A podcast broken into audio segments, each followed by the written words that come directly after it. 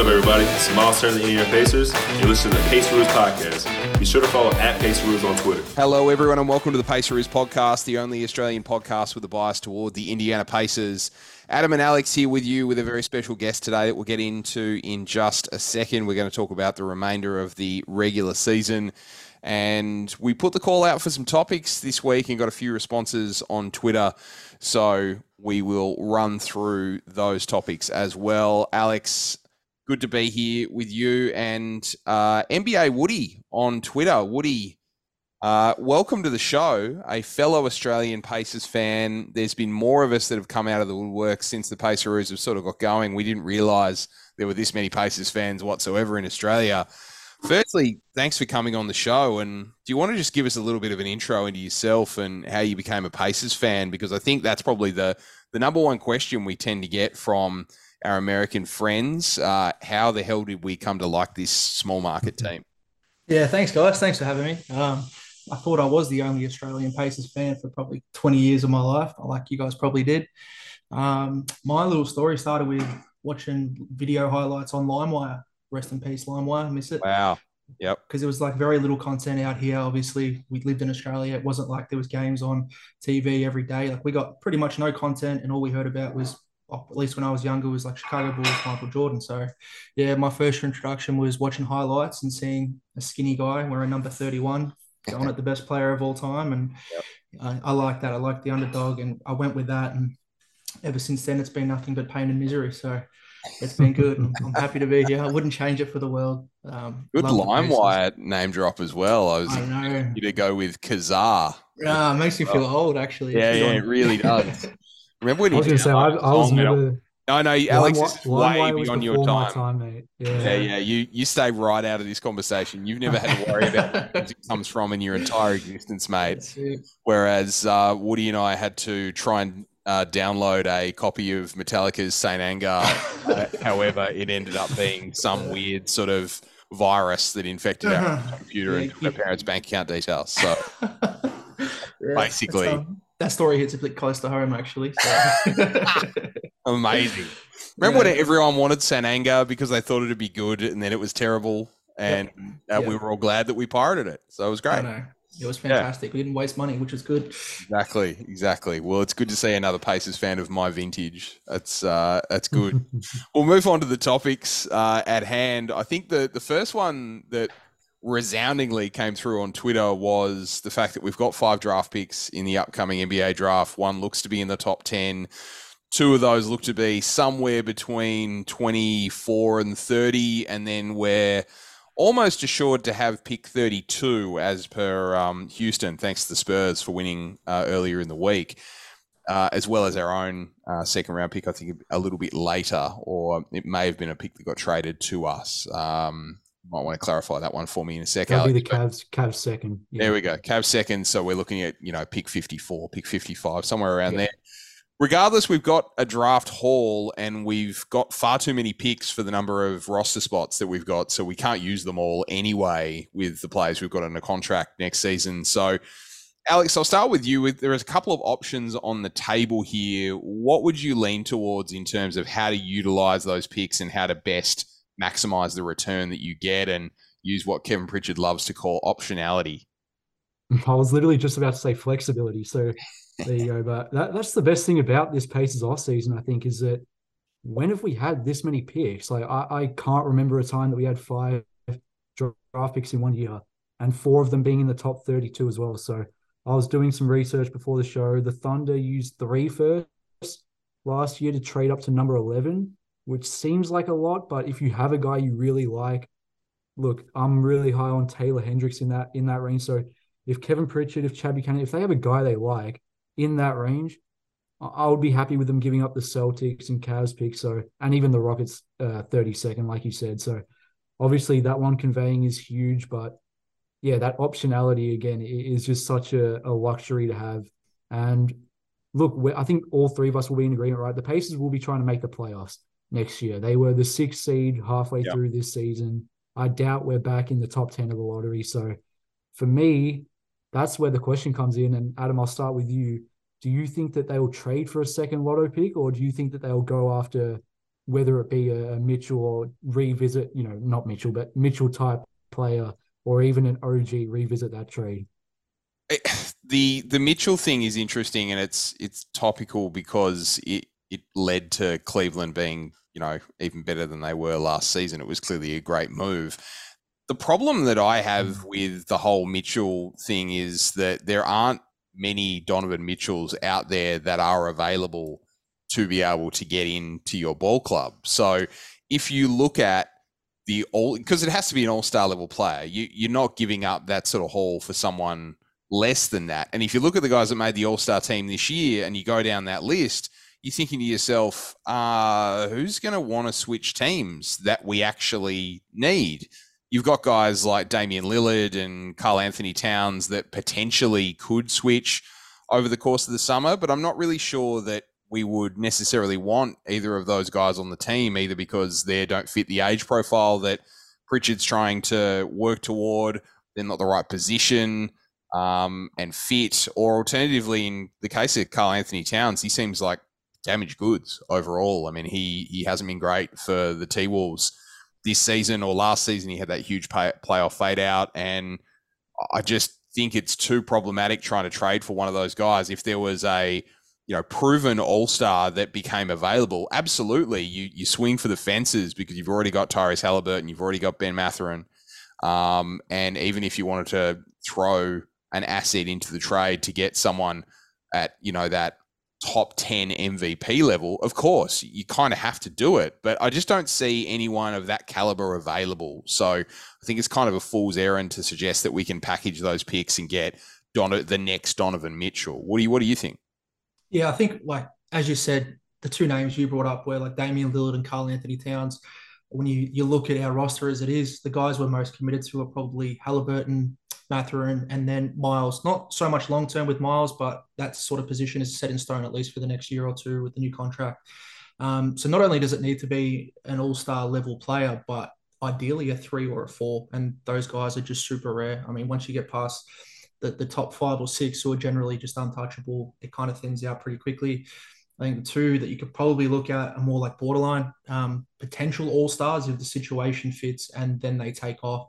Mikael Bridges, that's one that I kind of think about, but they just rejected four first-round picks for him, apparently, allegedly. We don't, obviously don't know for sure. And he's gone nuclear since then. Like, his numbers are crazy. And the other one's O G, who um, a year, a year and a half from now, contract is up. We don't know what his long-term plans are. We know he's not fully comfortable in Toronto, but three three first-round picks and maybe a player or two for a guy that might be gone in a year, because there's no full guarantees. That's it's a, it's a big price to pay. It has to be a perfect situation. I think the Donovan Mitchell situation was perfect, and that's why it worked yeah. out so nicely. So unless something presents itself and there's something shocking that happens that just falls into our lap, I can't see us chasing that, but I do think we'll package things together to um, move on, make small moves. That's what where Pritchard loves to find value, and he's, he's brilliant at it, or has been for the last few years. Yeah, I was just going to say Pascal Siakam to me feels like the the guy. Again, obviously, situation depends on what Toronto are doing. Nick Nurse had some funny comments the other day. I don't know if you guys saw that,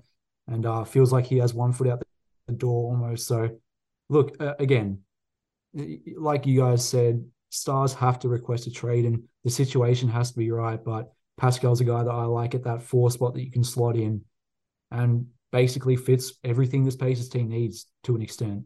I, Toronto better strap themselves in, because maybe they're in uh, for a treat next season with Nate Bjorkgren on the bench. How exciting would that would be for uh, Raptors oh, don't fans. Don't bring up that name on the podcast.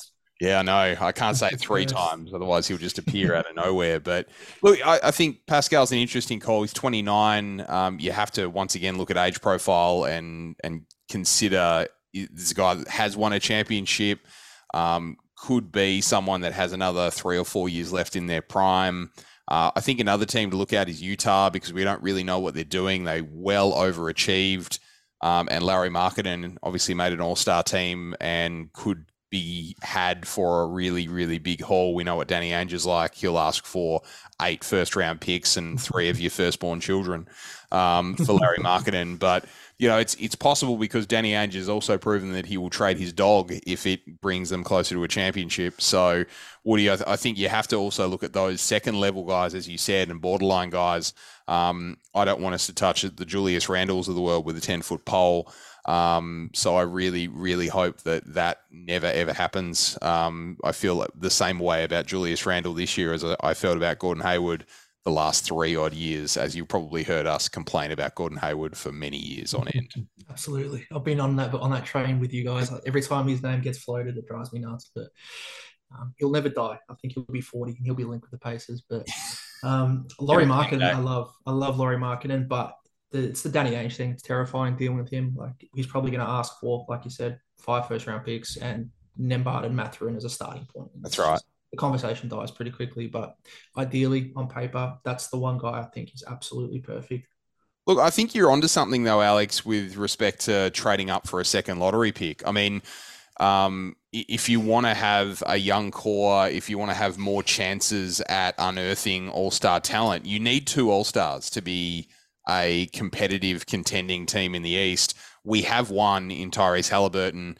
Matherin, could he get there? Yes. Um, is it possible? Uh, yes. But is it probable? Maybe not. He'd have to go to another couple of levels over the next couple of seasons. The good thing about what we've seen with Matherin is that he's been put in a variety of different situations. I know if Justin was here, he would start talking about how good Matherin's minutes are lately.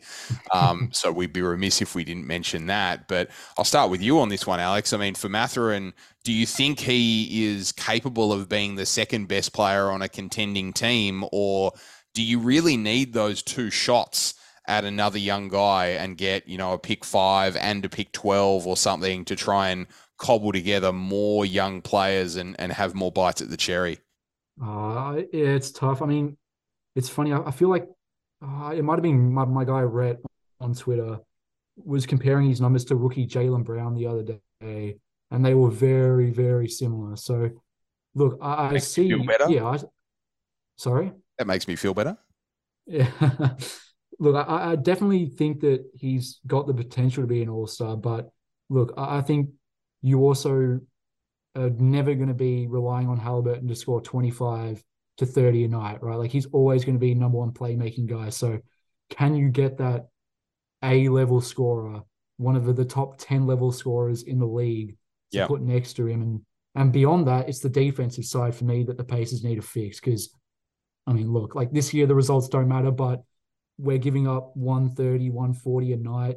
I don't think Matherin and Halliburton are ever going to be a great defensive backcourt. I don't even think they will be one of the league's average defensive backcourts, if we're being honest. So for, for me, it's the, the wing spot, uh, which we've talked about a lot. And then can you find that, you know, A, A plus tier scorer?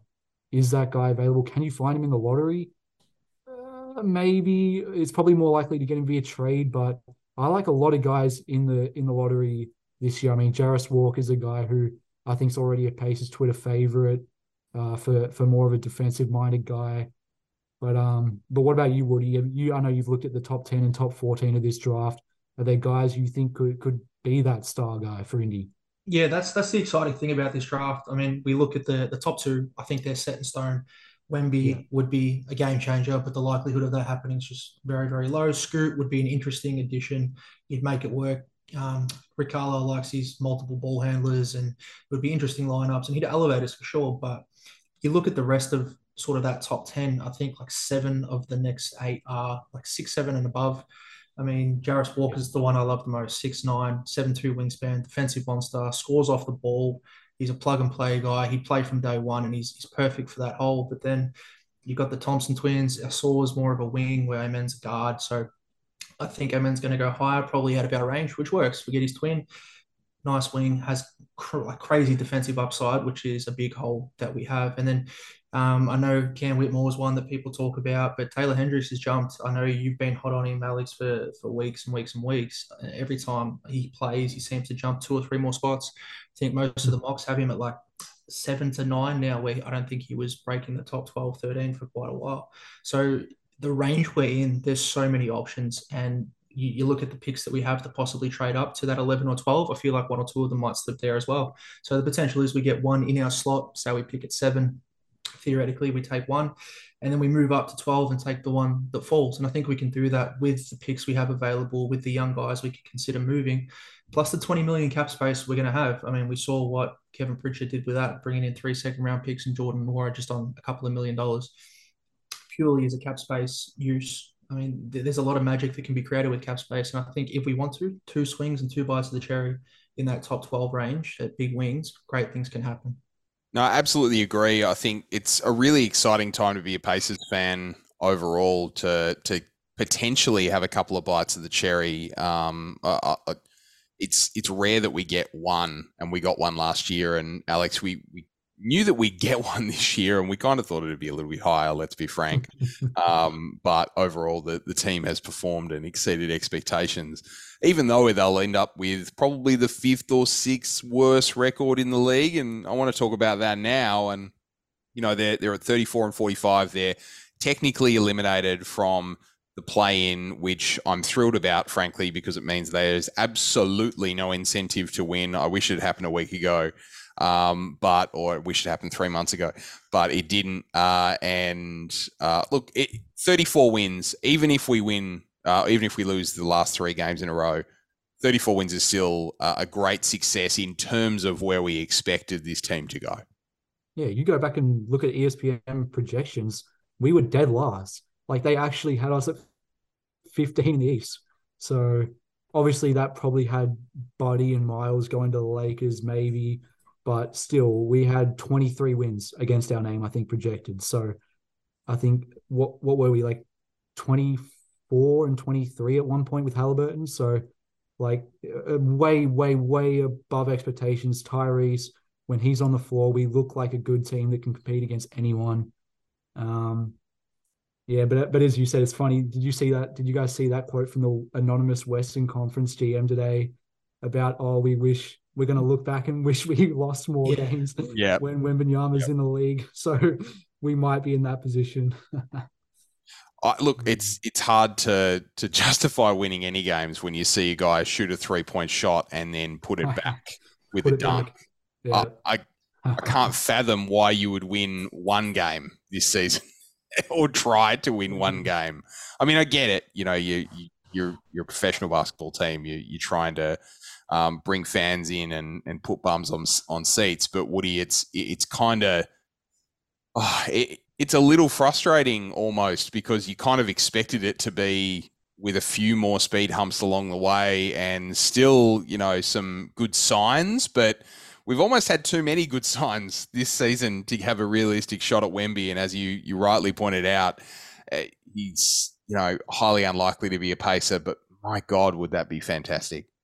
Yeah, it'd be incredible. I mean, it would be the best thing to probably ever happen to this franchise. But like like you said, we could have probably gone a little worse off and followed sort of what Atlanta did. They made the playoffs super early and then failed to sort of surround Trae Young with, with nice pieces. I feel like we've already added Matherin. We're, we're in a solid enough spot where we have flexibility all over.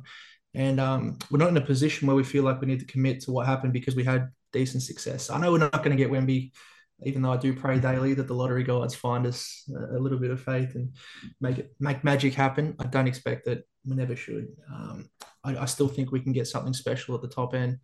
Um, but yeah, I'll trade my firstborn son and the rest of everything in my life to get Wemby in a Pacers uniform. But it's just, yeah, unlikely. Looking at the last three games, one of our last three three games is against the Detroit Pistons, and Uh, that's that's going to be a tankathon like unlike which we've ever seen before in this franchise, I would suggest. I mean, Alex, is there any chance that even with your love for this franchise that you're going to watch that entire thing? Man, I think all three of us might suit up that game.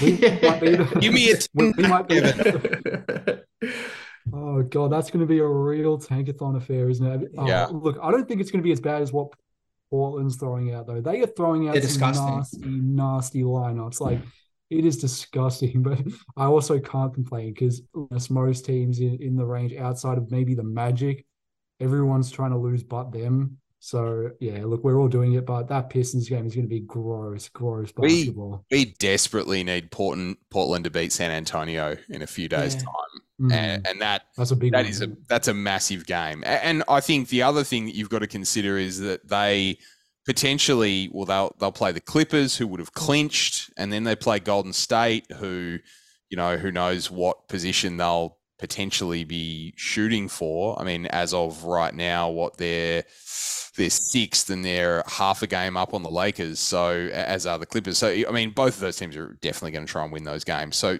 the only hope we have is that Portland beat San Antonio, go to thirty-four wins. We stay at thirty-four wins, because I, I would expect that we would have a similar similar records right down the line. We might own a tiebreaker over them. I'm not one hundred percent sure on that. I don't know whether you guys know for sure if we own the tiebreaker over those guys, but that's kind of what it'll come down to, because if Portland jump ahead of us in the standings, then we can clinch that fifth worst record, which is um, a bit of a prize, and the same one that we had last year.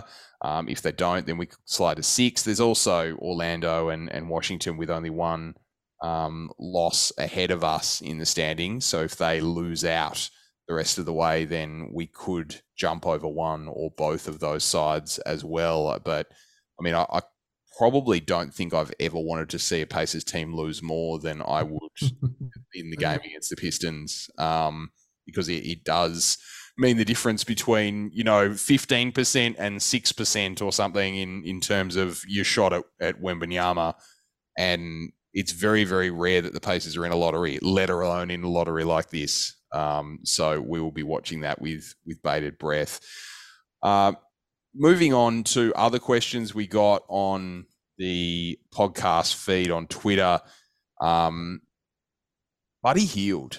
I want to talk about Buddy Hield, Woody. I'll start with you this time. Uh, Buddy seems like a ready-made player for a contender, because he's a shooter. He can, you know, potentially play a couple of positions. He's consistently good from three. You know, you always need that skill set Uh, in the N B A, so he clearly has a lot of value. He also has a sliding has a sliding contract scale. His contract goes down instead of up, which, you know, in the environment of the tax and with the new C B A, that could come into play for a few teams as well. So if you're the Pacers, do you try and maximize that return right now along with those draft picks, or do you hold on to Buddy because of his relationship with Tyrese, his consistency, and his ability to kind of be a game changer off the bench should you strike gold in the draft? Uh, for me personally, I think we'd probably end up holding Buddy, just because I don't know sort of what you're going to get in return. Is it like a late first round pick? Maybe. Um, and we already have plenty of those. We're probably trying to move up, and it's not going to be a salary dump. And I think the connection he has with the guys on the roster is just, it's so strong, and there's such positivity there. He loves playing with Halliburton. Halliburton loves running and gunning with him. It just makes his life easy.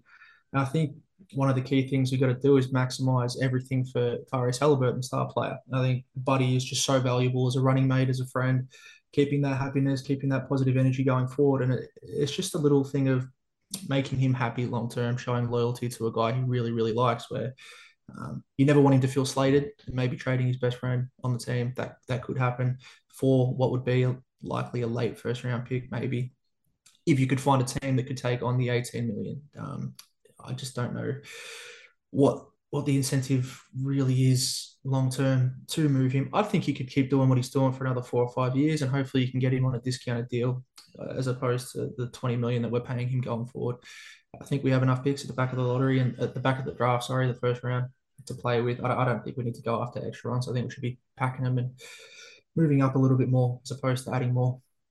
Alex, it's a bit of a weird one, because you could have a couple of teams in the lottery that could jump over the Pacers into the top three that could use a guy like Buddy next season and could have superstars like Damian Lillard uh, and like Luka Doncic uh, that may need an extra shooter. So you could potentially package your lottery pick at six, seven, eight with their pick three or four um, to try and do a little better. So that is probably the only move that I could identify that could immediately pay dividends. Um, there's also the possibility that you could package one of those two late first round picks to try and move up into that lower lottery like you uh, mentioned before. But it's going to be tough to try and find teams with the right cap space. Uh, we potentially have to take back a bad contract. I'm thinking of Bertans or something of that nature. So it's it's a little bit problematic to try and get rid of Buddy in any way, shape or form, unless you're potentially upping your draft capital and also not taking back bad money. Well, yeah, it's those Bertans, those like Evan Fournier, yeah, those type of contracts that they kind of scare you because they have multiple years. Um, yeah, it's funny. I, I think the only thing for me is, is Buddy willing to come off the bench for a full season? That would be my only question, because he didn't want to do it in Sacramento, but that was on a losing team and he didn't like Luke Walton and they had a weird relationship. But I just, yeah, I wonder how much he would be willing to play. Like, he might have some nights where he only plays twelve, fifteen minutes. Like, would he be willing to do that would be my question. But to Woody's point about relationship, I think it, it goes back to that Danny Granger trade, right? Like, the Pacers traded Danny Granger and that was a, a That was like Terrible. a shotgun shell to the chest for, for P G, because that was his best friend. So, yeah, you, you don't really want to alienate your star players or or make them angry. Uh, yeah, but but the main thing, like I said, is just if you're trading Buddy Hield, you're going to get a bad contract back. And that that's the only thing that would worry me the most. And like like you guys said, do we need another Celtics-type pick in the twenty-six, twenty-seven range? Like, well, what realistically are we going to do with that? I think the more likely trade candidate is probably Duarte. I just think he hasn't really found his spot this season. He had some D N Ps at time earlier in this early in the year. I just, uh, you know, I, I don't know how well he fits on this team, the style they play going forward. But I don't know. Maybe you guys disagree with me, Adam. What do you think? Woody, I, I bought a Duarte jersey. Um, should I never buy a Pacers jersey ever again? I don't know. It, Goga and Duarte are my last two purchases. That Goga piece is going to be something special in about ten years when he's made his fifth True. All-Star team for Orlando. yeah, yeah, my my son's going to wear it to a music festival one year and be the most popular person there. Yeah, absolutely. Yep. Um, yeah, I think you're right, Alex. I think Duarte is far more likely to get dealt. I think the fact we've figured out Matherin's probably not a three. He's more of a two. That doesn't help either. And then you add the Buddy minutes. Um, also think Duarte has some valuable. He's liked around the league. The Golden State were huge on him before his dip. And, and people know there's talent there. And I think the big easy thing with him is the contract's small. So there's plenty of teams that can afford to bring on his money and, and use him as a, a piece for the future, even though he's twenty-five, twenty-six now. They they get something. Their shooting's valuable, and, and they might get something out of him on a smaller contract, and, and values everything there. I'll finish with this one. Uh, one of our readers, uh, listeners, suggested that the, uh, we might have enough sway to be able to convince the Indiana Pacers to play games in Australia at some point.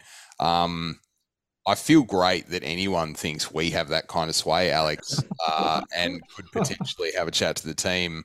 Uh, Justin posted his photos of, of his trip to uh, to Indiana on our uh, Instagram feed. So check those out. But if there's one man that has more sway than you and I combined, Alex, it's uh, it's our podcasting partner, Justin. I mean, he uh, he went over there and just basically owned the place. So I, I would say that we'll ask him uh, off the top next week about uh, when it's happening, not if it's happening, because I think him and, him and Rick Carlisle are besties now.